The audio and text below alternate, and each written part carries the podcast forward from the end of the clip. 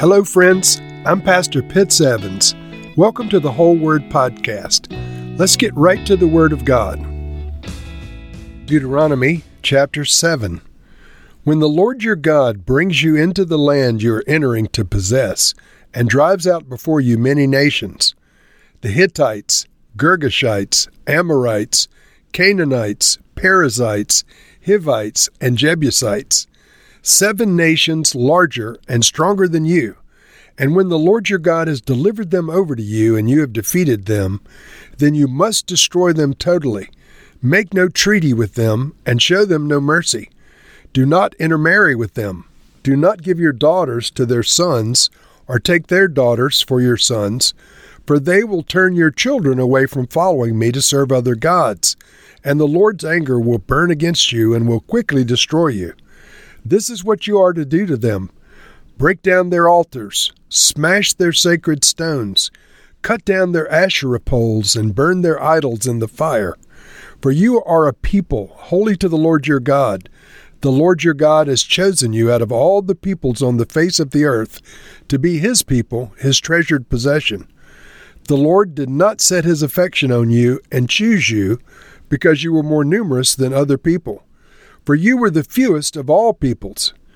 But it was because the Lord loved you and kept the oath he swore to your ancestors that he brought you out with a mighty hand and redeemed you from the land of slavery, from the power of Pharaoh, king of Egypt. Know therefore that the Lord your God is God. He's the faithful God, keeping his covenant of love to a thousand generations of those that love him and keep his commandments. But those who hate him, he will repay to their face by destruction he will not be slow to repay to their face those who hate him. Therefore, take care to follow the commands, decrees, and laws I give you today. If you pay attention to these laws and are careful to follow them, then the Lord your God will keep his covenant of love with you, as he swore to your ancestors. He will love you and bless you and increase your numbers. He will bless the fruit of your womb, the crops of your land, your grain, new wine, and olive oil, the calves of your herds and the lambs of your flocks, in the land he swore to your ancestors to give to you. You will be blessed more than any other people. None of your men or women will be childless, nor will any of your livestock be without young. The Lord will keep you free from every disease. He will not inflict on you the horrible diseases you knew in Egypt but he will inflict them on all who hate you. You must destroy all the peoples the Lord your God gives over to you. Do not look on them with pity, and do not serve their gods, for that will be a snare to you. You may say to yourselves, These nations are stronger than we are. How can we drive them out? But do not be afraid of them. Remember well that the Lord your God did to Pharaoh and to all of Egypt what he pleased. You saw with your own eyes the great trials, the signs and wonders, the mighty hand and outstretched arm with which the Lord your God brought you out. The Lord your God will do the same to all the peoples you now fear. Moreover, the Lord your God will send the hornet among them, until even the survivors who hide from you have perished. Do not be terrified by them, for the Lord your God who is among you is a great and awesome God. The Lord your God will drive out those nations before you, little by little. You will not be allowed to eliminate them all at once, or the wild animals will multiply around you. But the Lord your God will deliver them over to you, throwing them into great confusion until they are destroyed. He will give their kings into your hand, and you will wipe out their names from under heaven. No one will be able to stand up against you. You will destroy them the images of their gods you are about to burn in the fire. Do not covet the silver and gold on them, and do not take it for yourselves, or you will be ensnared by it, for it is detestable to the Lord your God. Do not bring a detestable thing into your house, or you, like it, will be set apart for destruction. Regard it as vile, and utterly detest it, for it is set apart for destruction. And so this chapter recounts general instructions and general blessings, but a lot of uh, specificity too. First, it starts out saying that they were not to show mercy on the conquered people. They were not to intermarry with them.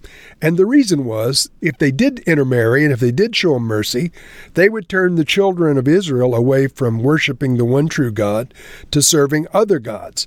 And so the Lord, in his jealousy, forbid that. And he said, You shall not allow these people to live among you or they will cause you to turn away from me. So that was the prohibition. The Lord goes on to say why he chose the Jewish people, and it's um, it's interesting. He asks the question, and then he answers it in different ways. But he says, "You're a people holy to the Lord. The Lord your God has chosen you out of all the people on the face of the earth to be His people, His treasured possession." Then he says, The Lord did not set his affection on you and choose you because you were more numerous than other people, for you were the fewest of all people. But it was because the Lord loved you and kept the oath he swore to your ancestors.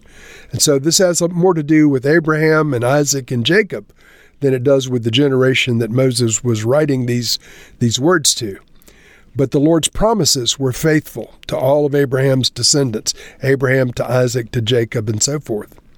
And so they were chosen. They were chosen to love the Lord, they were chosen to keep his commandments. Uh, Moses in verse 9 writes, Know therefore that the Lord your God is God. He's a faithful God, keeping his covenant of love to a thousand generations of those who love him and keep his commandments. And so they're being encouraged to keep the instructions of the Lord. This great privilege comes to the obedient, that the Lord's blessing will rest on them.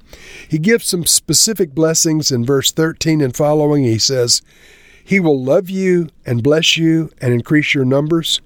He will bless the fruit of your womb, the crops of your land, your grain, your new wine, and olive oil, the calves of your herds and the lambs of your flocks in the land that He swore to your ancestors to give you. You will be blessed more than any other people. None of your men or women will be childless, nor will any of your livestock be without young. The Lord will keep you free from every disease. And so, Lord, we recognize the great privilege it is to know you and to serve you. We recognize, Lord, that you've chosen us out of all the people on the earth because you love us. It was not because we were more numerous or more righteous, Lord, just like the Jewish people before us. It's your sovereign right to choose yourselves a holy people.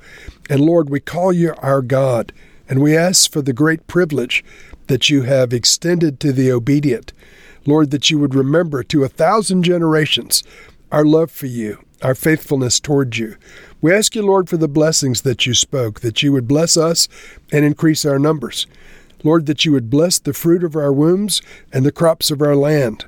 Lord, we ask that you would Help us to be more blessed than any other people, that none of our men or women would be childless. Lord, that you would keep us free from every disease. We ask you, Lord, these things now in Jesus' name. Amen.